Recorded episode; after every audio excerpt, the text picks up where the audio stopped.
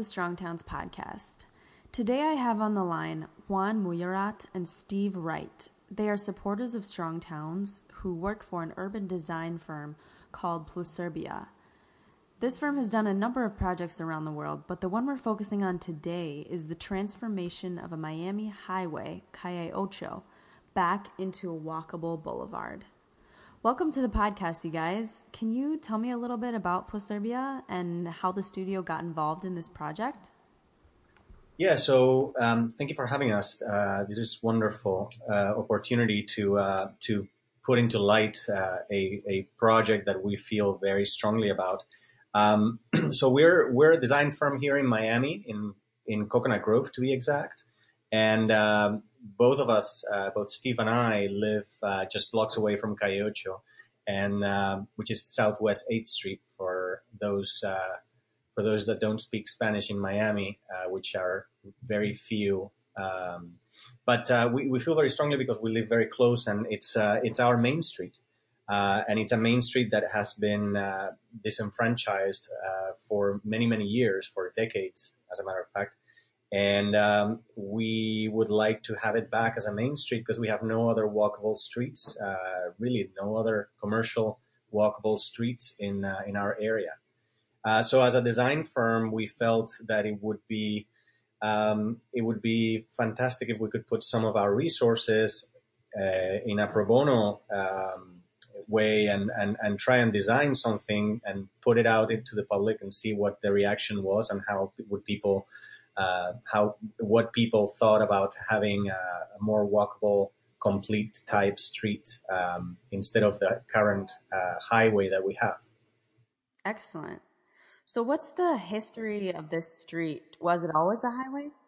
That's that's interesting. It's part of something called the Tamiami Trail, which actually goes 275 miles, connecting Tampa with the city of Miami, like 75 years ago, all the way through the Everglades. And that entire stretch, probably the coolest, most famous, most walkable Main Street part is Calle Ocho. And the only two miles of that entire stretch that have been turned into sort of this three lane, one way highway are that. So there's a little bit of an absurdity that obscures the history. So again, going back to your question, up till 50 years ago, give or take, it was a just one lane each way main street you look at the building types, you know, they're classic old three, four story buildings with retail on the ground floor. It was just Main Street USA that sort of became Cuban American Main Street USA when the Cubans came to Miami fleeing Castro's horrors.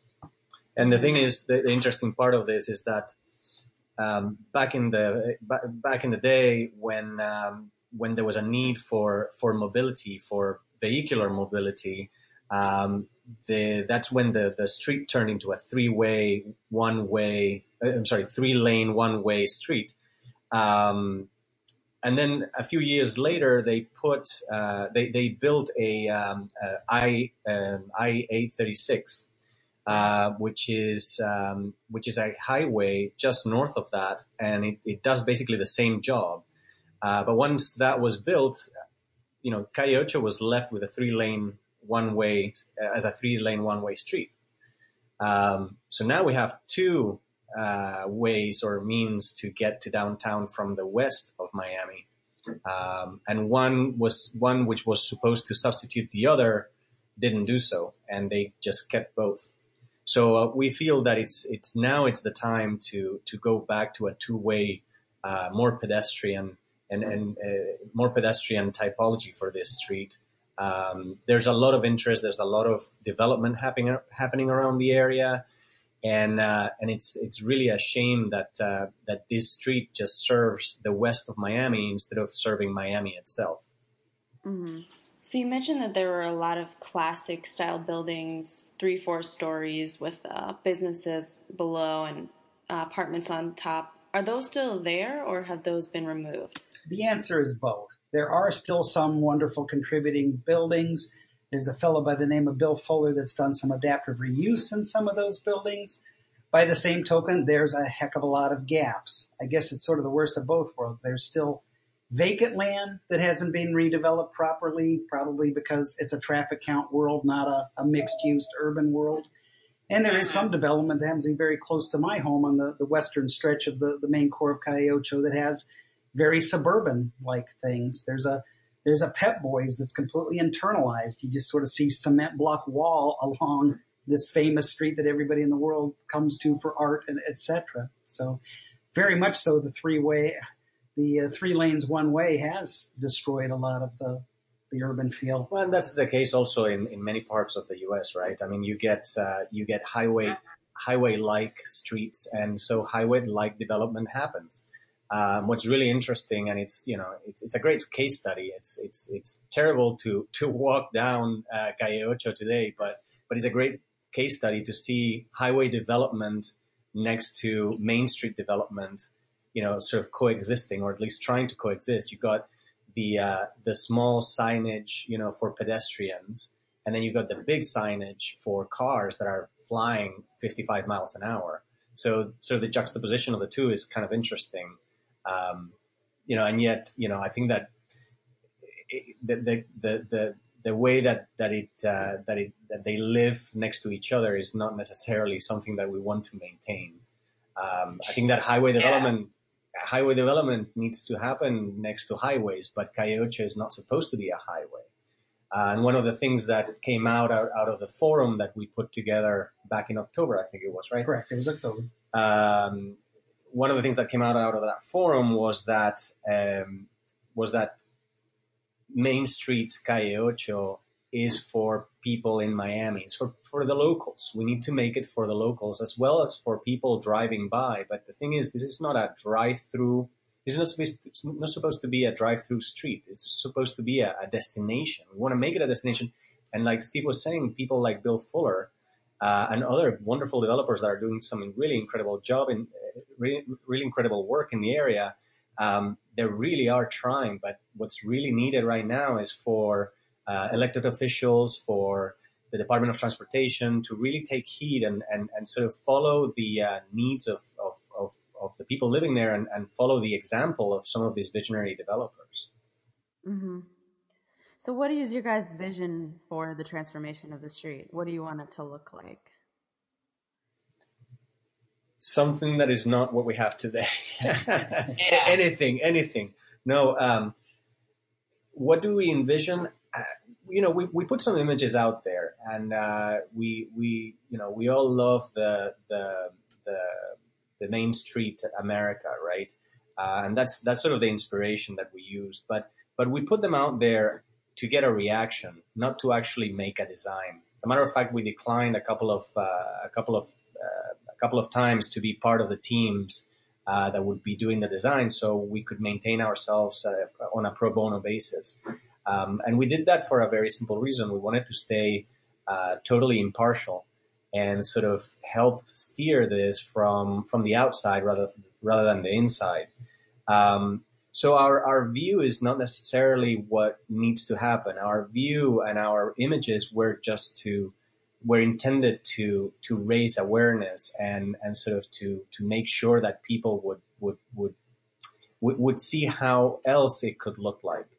Um, more to your point, we do envision a two way. We all know that it works. We all know that it's better for retail. We all know that we need wider streets. We need um, more uh, transportation options. Um, the Complete Streets movement, which, by the way, Florida DOT has been a really, really good supporter and very strong supporter. They, are doing it all over the place. Um, they just need to do it here. Uh, we just need to make sure that now that there's investment, now that there's money uh, that has been put aside to redo this street, we need to make sure that that happens and it happens right. We don't want to do it. We, we don't want to do this twice. Uh, we don't want stakeholders and and um, um, and taxpayers to pay for this twice. We want to do it right. We want to do it once. How do you plan to do this? What does the process look like? and where are you at in that process? Just to set the scene a little bit, in in Florida, maybe every DOT calls it. There's a thing called PD&E. It's like planning, development, and environmental. So they real very much look at, at the impact on the neighborhood, on the demographics, on the future. You know, even water runoff with environmental, etc. Uh, there's a the very large national firm HNTB is the prime consultant. They were selected out of a highly competitive process. They are doing their final negotiations right now. Probably sometime late first quarter, early second quarter of this year, 2016, the the outreach will begin with all the, the science and the public meetings. They plan to wind up early 2018, so this is a very long, involved process. So basically, PlusUrbia's role is to be the, I guess, sort of the interpreter, the mouthpiece of the community. You know, we obviously we're a multilingual firm, but it, that, that's probably a small piece of the pie. It's mainly just, unfortunately, I think FDOT sometimes comes up with these monolithic, monumental traffic count sort of science speak studies. And I, think one of the reasons that it's a joy to work with PlusUrbia every day is that we're very human termed, we're very mom and pop. We try to be very much non-intimidating. We think, you know, the people with the best knowledge can speak in the simplest terms. So that's our role is basically pro bono unpaid is to just keep refocusing the things on the diversity of the neighborhood and basically serving it democratically where the human being, the wheelchair user, the bicyclist, the person waiting for transit has equal standing with the sedan and, and the truck racing by. And on that note, would be remiss not to not to talk about the fact that Calle Ocho is the main street of Little Havana, and Little Havana in itself is a very unique neighborhood. Um, and, and and when Steve talks about uh, you know listening to people, you know, this is not something that uh, that this is very unlike any other project that we've ever taken on board. Um, and I, I, I, say this very carefully, and, and I want to make sure that this is clear. Um, about 90% of the people living in Little Havana are renters, so their voice is wow. is, is is rarely he- heard. Um, in addition to the fact that and I don't know the exact numbers, but I can pretty much assure you that the first language in Little Havana is not English. So most of these PD&Es are, you know, eh, tr- I, I, believe that most of the most of the uh, documentation is done in two languages, but there's always the email, there's always the notice that it's you know is just in English, and, and people are left out. Right. So so it's very important to to listen to the community, and in this case, you know, the the stakeholders uh, are not just the owners and are not just the the the, the merchants, uh, but rather you know very diverse group of people from all over the world that live there, and uh, they don't necessarily have the time or the or, or, know that there's a public meeting happening. Right. It, just a dovetail on that. I, I had worked for a city commissioner that represented this area, and that's when I came fresh from Ohio, very monolingual, very idealistic, and working with that fellow by the name of Joe Sanchez helped me. Te- it taught me a lot about the essence of things because I had come from suburban, homogenous English speaker, you know, whatever eighth generation American, and which is kind of all the opposite of the core of, of Eighth Street. And you know, I learned you put on the internet, that's wonderful. It's a tool, but if it's an elderly population, maybe they only sign on on their phone to talk with their granddaughter in Tennessee or something. They may not be doing voting online or even where you hold it. If you hold it at some FDOT central station that's five miles away from the core district, you're probably going to get one person from the true community. Uh, you know, everyone has a perfect car and everyone wants to take six bus transfers to get to some, which for what it's worth, the FDOT district that plans for this area is very far flung on the suburbs, very far from the core area. And or even like that. A lot of these folks go to these senior centers, uh, that, which also have cafeterias. They're, they're called comedores in, in, Spanish, and those are just a huge gathering center. If you want to really reach out to the people whose lives are going to be impacted from the older immigrants that sort of made what the new Miami is down to their grandkids, you need to do that. So it's it might not be the typical Midwestern just go to the central library and have it at X time o'clock, you know, so that there are just so many nuances into really, really getting public involvement and making it meaningful, not just nominal. Right. That's a good point. I mean, even in those Midwestern small towns, your insights might still be applicable.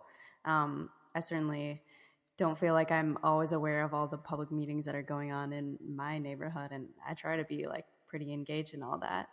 Um, that's interesting that you brought up the fact that 90% of the neighborhood is renters. I I can't think of very many other cities, you know, besides like New York or Chicago or something where that would be the case. Um, does that change how you do the public involvement process? Well, absolutely, um, it, it, has to. But uh, but but let me let me put things in perspective. We are not.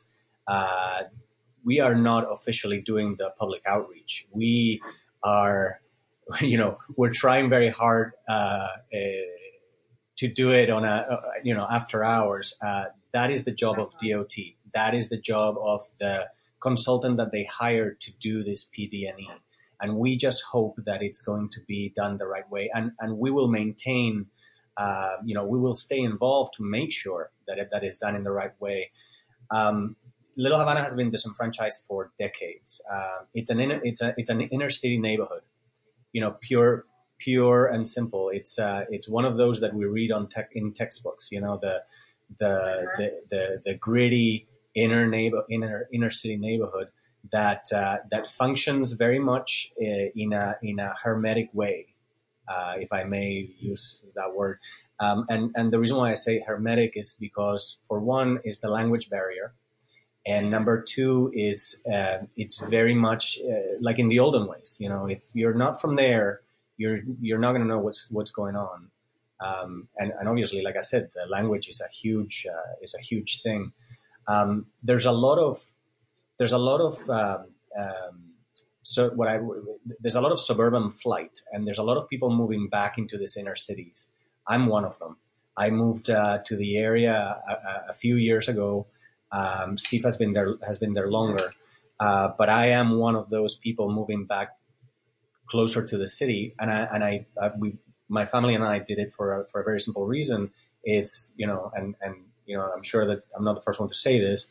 Uh, it's location, location, location. We are extremely close to downtown. As a matter of fact, we're the closest uh, neighborhood, residential neighborhood uh, to downtown and and the business district, which is called Brickell. Um, and so there is an inherent um, advantage to living uh, close to downtown these days. The one disadvantage, though, is that transportation keeps on, or investment in transportation keeps on being from the suburbs to the city instead of, and, and sort of bypassing in a way the inner city. There's no real, um, there's no real transportation solution for short trips. And what I mean by that is that but there, there are some, and there's there has been some investment in Little Havana in that, in that respect. There's uh, some of those uh, bike shares. Um, Uber obviously helps. Um, but short trips are extremely important, and they're going to become much more important as time goes on and as people move back into these inner cities. Um, so, so I, I, just wanted to to make sure that uh, that this is that, that, this is clear this is an inner city suburb. This has been uh, totally disenfranchised. Uh, the infrastructure is failing. Uh, the the place is crime ridden. Uh, I mean, everything that you can imagine when you when you have one of your worst nightmares about uh, being dropped in the middle of a city and really, you know, getting really scared. That's Little Havana at night. Um, mm-hmm. But there's a lot of efforts from the community to change this, and we are already seeing change. We just hope that this infrastructure also uh, going back to Calle Ocho, that it's about from Calle Ocho, from where we're at to the downtown. It's it's not necessarily from the suburb to the city. It's now becoming much more important the transportation solutions uh, for close uh, proximity uh, neighborhoods to the to their destinations, to the commute uh, to their commute destinations.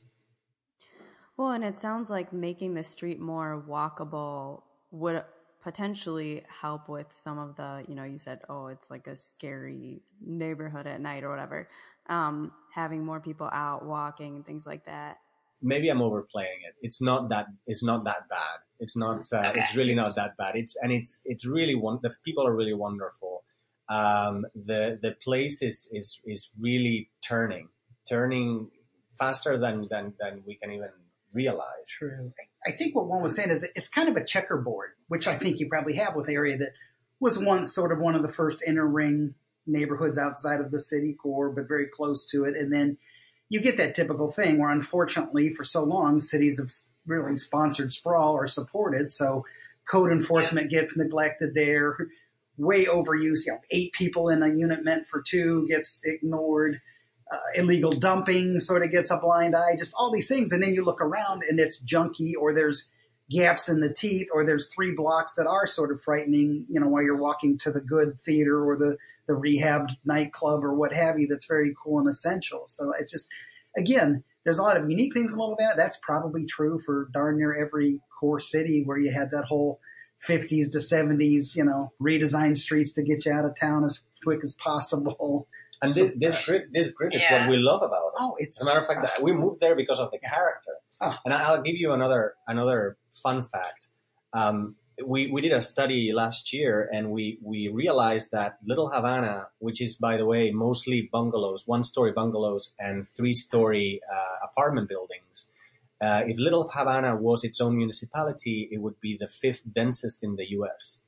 Um, so, so Wow. it's much denser than all those skyscrapers because it's much tighter. And by the way, that's based on the 2010 census, which doesn't take into account all those additional units uh, from that, that we have in Little Havana that are unaccounted for. Um, so it's a really it's it's a, in terms of character and in terms of uh, in terms of the way that the, the things that we love about Little Havana in part are those things that don't work, things that are broken that make it so unique. Little Havana has a very pleasurable chaos. I mean, again, I am just as ex-urban, homogenized kid as could ever have been born into the exurbs of Cleveland, Ohio, come to Little Havana. And my wife and I, we had kind of gotten tired of, of the burbs in, in Columbus, Ohio, and, and, you know, way more than the sand, surf, and weather that draws a lot of people to Miami. It was the clash of cultures, the diversity. I, I'll just give you a few examples. There are there are these retrofitted trucks that roll up with every tropical fruit known to mankind.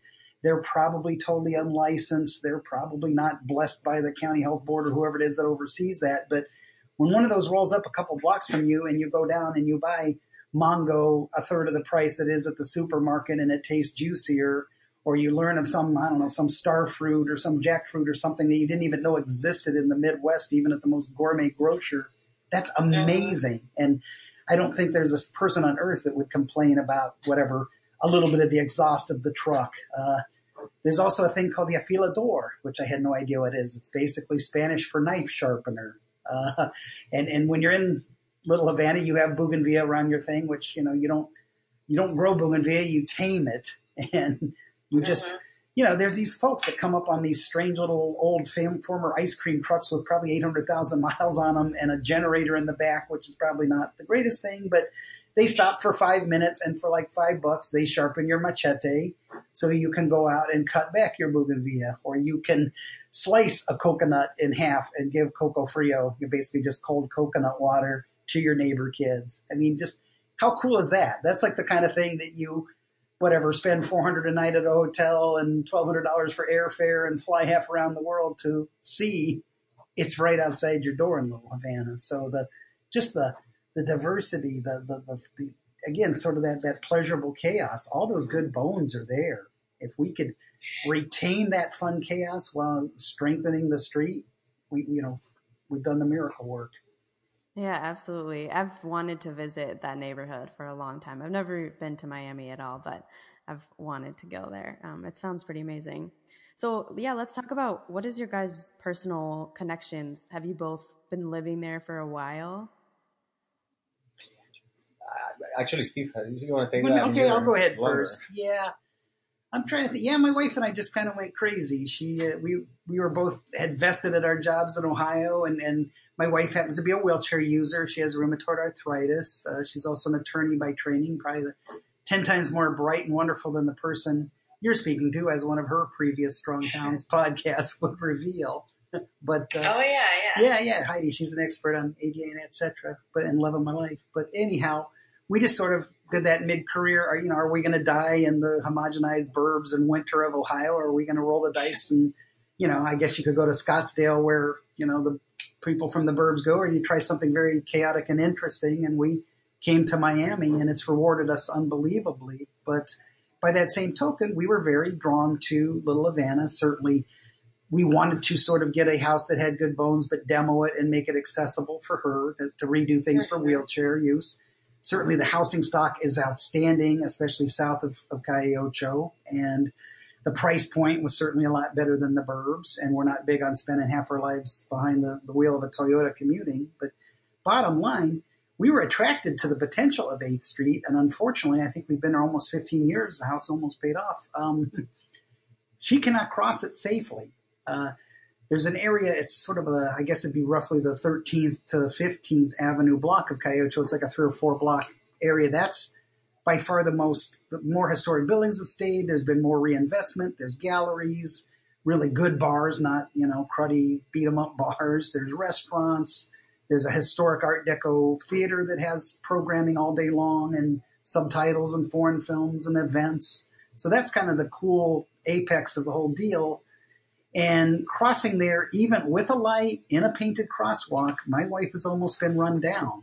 And I don't know that so much. I believe it. Yeah. yeah. And it's, you know, it's very easy to say, oh, drivers are evil or people in their sedans are piggish. But I think a lot of it's the design. When you give someone three lanes and you have very almost you have no mid block crossings that are not regular street lights and you know you just for 50 years it's like this is to get my rear end from whatever the edge of the Everglades all the way into the core of Miami or or to get on the highway to go Miami Beach, you just develop this mentality that humans should not get in my way.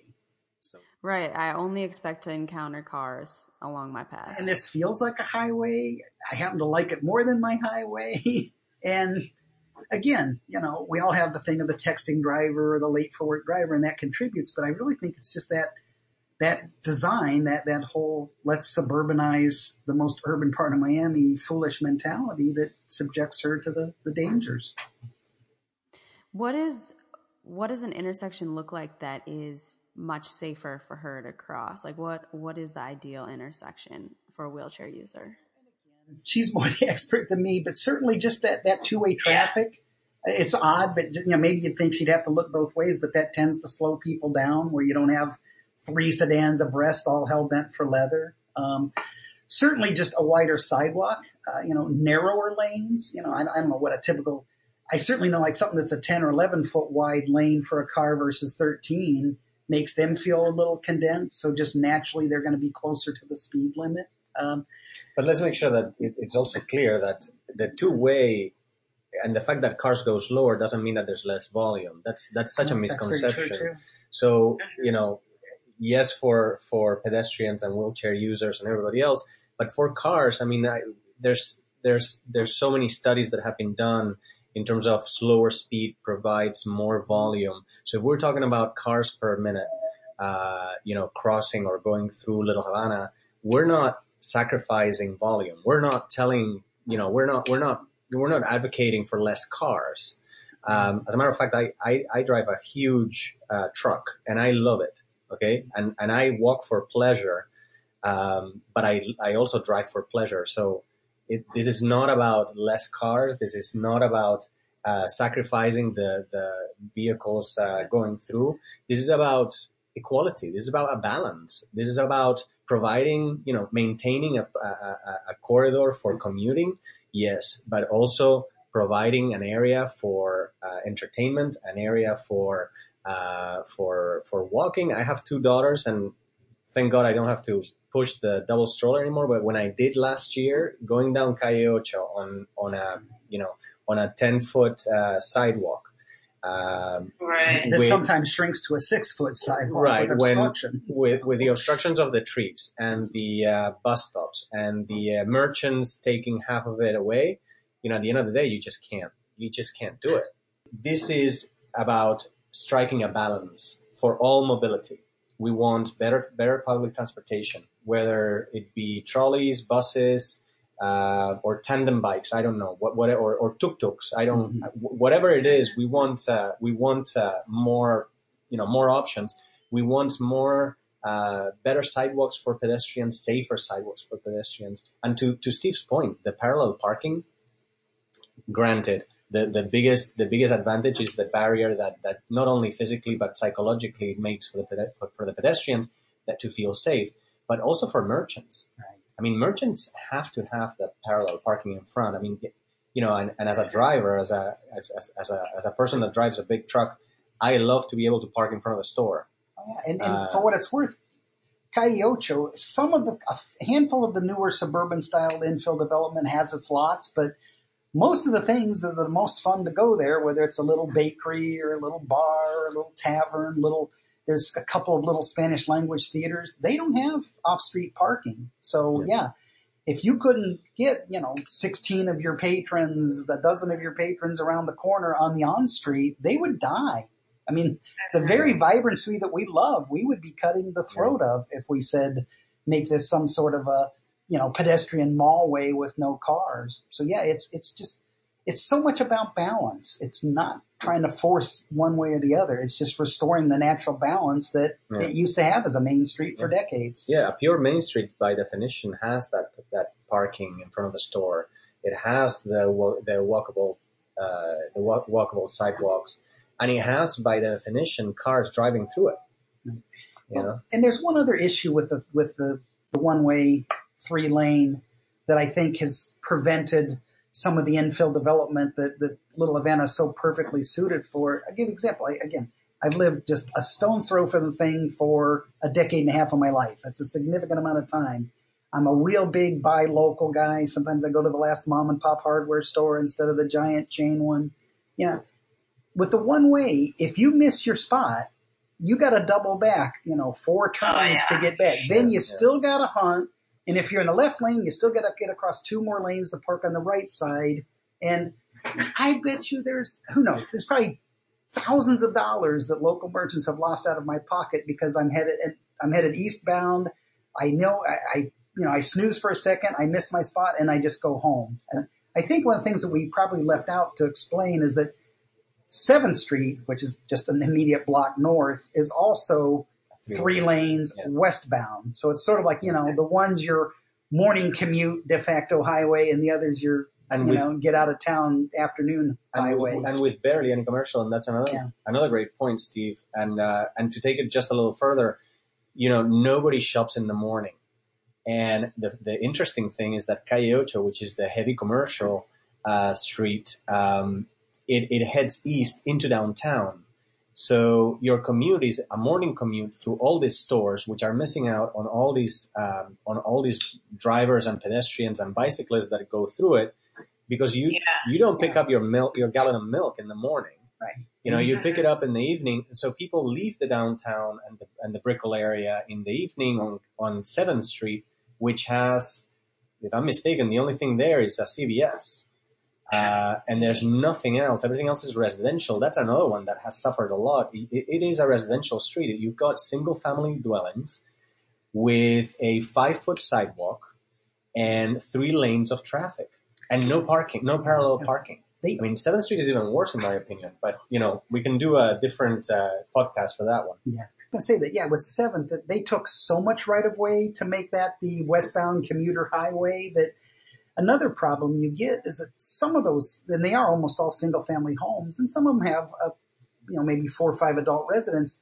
So you get cars parked with their rear end out over the sidewalk. You get people waiting to pick up someone who they they've got to get out of that highway like condition, so they park over top of the sidewalk. So again, just the old lady coming back with the shopping cart almost has to go out into the street because there's cars obstructing the sidewalk. So you even get more of that threatening of the of the kind of urban condition. So you know maybe when a family wants to buy a home and come back into the city, that that frightening right of way, that almost no defendable turf on the part that where you live on. So you're, you're killing that. You know you're you're you're encouraging them to go to sprawl instead of resettling the urban area. Our goal, Rachel, and if I can, you know, just give you a my my two sentence my pitch. We want to ask that abuelita how Calle Ocho needs to look. Okay, because we feel that there has been barely any uh, outreach right now, and it's that you know, and there's an aging population, uh, and there's you know, I see it all the time. Uh, uh people with people wa- with with walkers or with canes trying to cross these highways. it's it's it's um you know it's like the Berlin Wall there. You know, for somebody with a with a with a cane, trying to cross a street that has no crosswalks or barely any crosswalks. Um, and even those crosswalks, as, as, Steve was saying, you know, they're just optional, right? You know, the, the red lights are just optional. And that's how people feel when, and that's how I feel when I drive. I'm going to put myself as, as, as, one of the bad guys because I, I am sometimes, you know, and I think that we all, you know, my, Miami's uh, driving uh, is only comparable to to the Romans uh, in Rome, right? I mean, we're the worst drivers in uh, in the U.S. Um, and uh, yeah, we make left turns out of the right lane like serially. Yeah, no, and, and red, red, lights are red lights are just optional, yep. just like in Calle So we need extra help here too. yeah. so we need yeah. to ask all these abuelitas, all these, uh, all these, all the elderly, all the, you know, the merchants. We, you know, everybody needs to weigh in. As a matter of fact, we've we've recently put out a uh, a uh, a website for for online signatures. It's, it's I, Steve hates it when I say it, but uh, it's it's uh, I want to I want to make it sort of um, ex residents uh, unite. You know, Cubans unite uh, for a, for a cause. Um, but in reality, you know, what we really want is to make sure that everybody has a voice and everybody gives an, gives their opinion as to what this thing needs to look like. And it's it's it's about a balance. It's making sure that everybody's heard. Mm-hmm. I think one of the things that when we first did some of our TV radio interviews with this, I think there might have been a little misconception that complaining with what FDOT did 50 years ago is engineer bashing. And I really think part of our movement from a professional standpoint, it's engineer empowering. You know, we're not, we're not here to knock anyone's profession. We, we understand that they have standard manuals.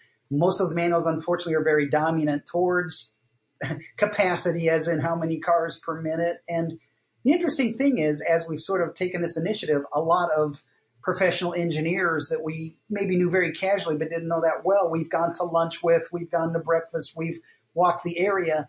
And to a person, whether they're older, younger, male, female, Hispanic, whatever, they all say, you know, we're itching to do these urban corridors that move enough cars for commuter hour, but also have a bike lane, whether it's on the main drag or the adjacent street, that have cool sidewalks, that have vibes. I mean, let's face it, these are the same professionals that are going to a play or they're getting their steak or they're getting their cafe con leche. So they know what it's about. So by no means do we want to bash the profession or say they're so stupid or so obstinate that they can't do cool things. It's really just about giving giving a public and a political platform for them to do the innovations that they're aware of. So it's again, it's it's not an us versus them. It's a it's an inclusiveness across disenfranchised neighborhood and against across the profession that could all unify to make something great. That makes a lot of sense. So uh, we're almost out of time, but Juan, I wanted to go back and hear about like what's your background in the neighborhood and how did you end up here? I had a perfect answer for that and I forgot. Um, okay. No, no, I I'll give you the answer. So so my wife and I uh, always wanted to move into uh, into an older neighborhood, and and actually, I don't know if you're familiar that last year uh, in June, um, Little Havana was put as one of the 11th most endangered places in the U.S. Okay. By by the historic preservation, you know, in terms of historic preservation, um, and there's there's such a great collection of 1920s uh, buildings in, in Little Havana and in uh, and in the surrounding areas that we just fell in love with the with the style and the architecture. Um, and we moved there just three years ago, especially because of the proximity to my wife's job. She was uh, the historic preservation officer at the city of Miami, um, and um, and so the commute, you know, we were we were used to commuting about uh, an hour and a half to two hours, or she was, uh, and we turned that to a five minute commute. That's amazing. Which means that, you know, and I don't have to, I'm, i know I'm preaching to the choir here. I know your listeners know this, but it means more time with, with our kids. It means more time at home. It means more time at the office, believe it or not. You know, I, I won't say that to my wife, but it, it does. Mm-hmm. It, uh, it, um, it means more living and less driving. So at the end of the day, that's that's the main reason. We fell in love with the architecture. We fell in love with the place. It's a it's a you know it's a it's an area that's being transformed. Um, and and you know the next step is this Calle We're we're already moving forward with historic preservation. We are moving forward with uh, community involvement, um, and we just need infrastructure to catch to catch up with all the efforts that are being done on the private level by developers that have a vision, by residents that are moving into the area, by people, you know, planting a tree. Mm-hmm. Private efforts are being done, and we need, you know, the powers that be to match those efforts so that they don't, you know, so that the the the, the neighborhood is not lopsided we can't have a beautiful private uh, private realm without a beautiful public realm. They go hand in hand, and we need both private stakeholders and public uh, officials to to get behind this. I wanted to go back to something that you said earlier about this neighborhood being somewhat disconnected, especially transit wise. Is that correct? And if so, do you envision that transit will be incorporated into the redesign of Calle Ocho? It's connected via public transportation and it's connected via private transportation. And by that, what I mean is that when people don't have public options, they find a different way. And there are a lot of, um, let's say, un, un, unvetted uh, uh, buses. We, we call those jitneys here and they're little uh, vans that drive up and down and pick people up, and, and so it's, it's it's fairly well connected. But the the the reason why the reason why we feel that there needs to be more transportation options is because most of the transport most of the public transportation options that we have in Little Havana um, are those that connect much larger uh, distances. Uh, originally, this public this these transportation options that we have uh, that, that were put in place we're connecting suburbs to cities. And what we need now with the new trends of, of people moving back to the inner cities is shorter distance transportation options. By that, what I mean is more bike shares, more uh, more options for people to move from uh, from the inner neighborhood into the city. So in a way, what, what I'm getting at is that we're not asking for huge investments from federal government to resolve our transportation problems. Their solutions, uh, their solutions might be very simple uh, because the distances are very short. Uh, so we're it's not about creating you know the Hoover Dam again. It's about you know it's about it's about uh, creating some some uh, or, or, or coming up with some solutions that will will bring people from one side of the highway to the other side of the highway. Don't forget that Little Havana, for those of, of for those of your listeners that don't know it, uh, Little Havana is is is uh, um, is right outside of the highway. It's right outside of that ring road that most American cities have, that uh, was built to bypass the downtowns. So you have the downtown, you have uh, Brickell, and then you have I-95, and just outside of it, uh, between the river and I-95, that's where Little Havana is. So literally, all you need to do is connect both sides of the highway. Now that's not that's not a huge endeavor, and yet most of the transportation efforts that we see are long distance.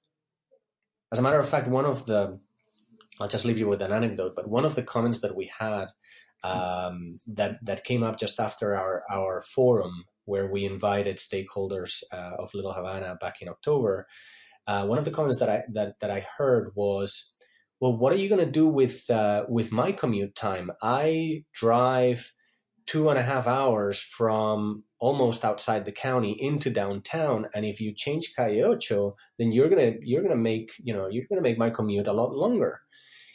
To which I replied, "Look, if if you live in the outskirts."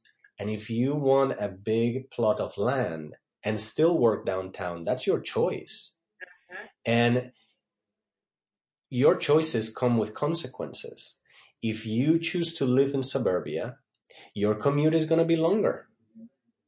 So either you move closer to the downtown to have a, a, shorter commute or have a longer commute and have a beautiful big yard. I choose a small yard and believe me, it's small.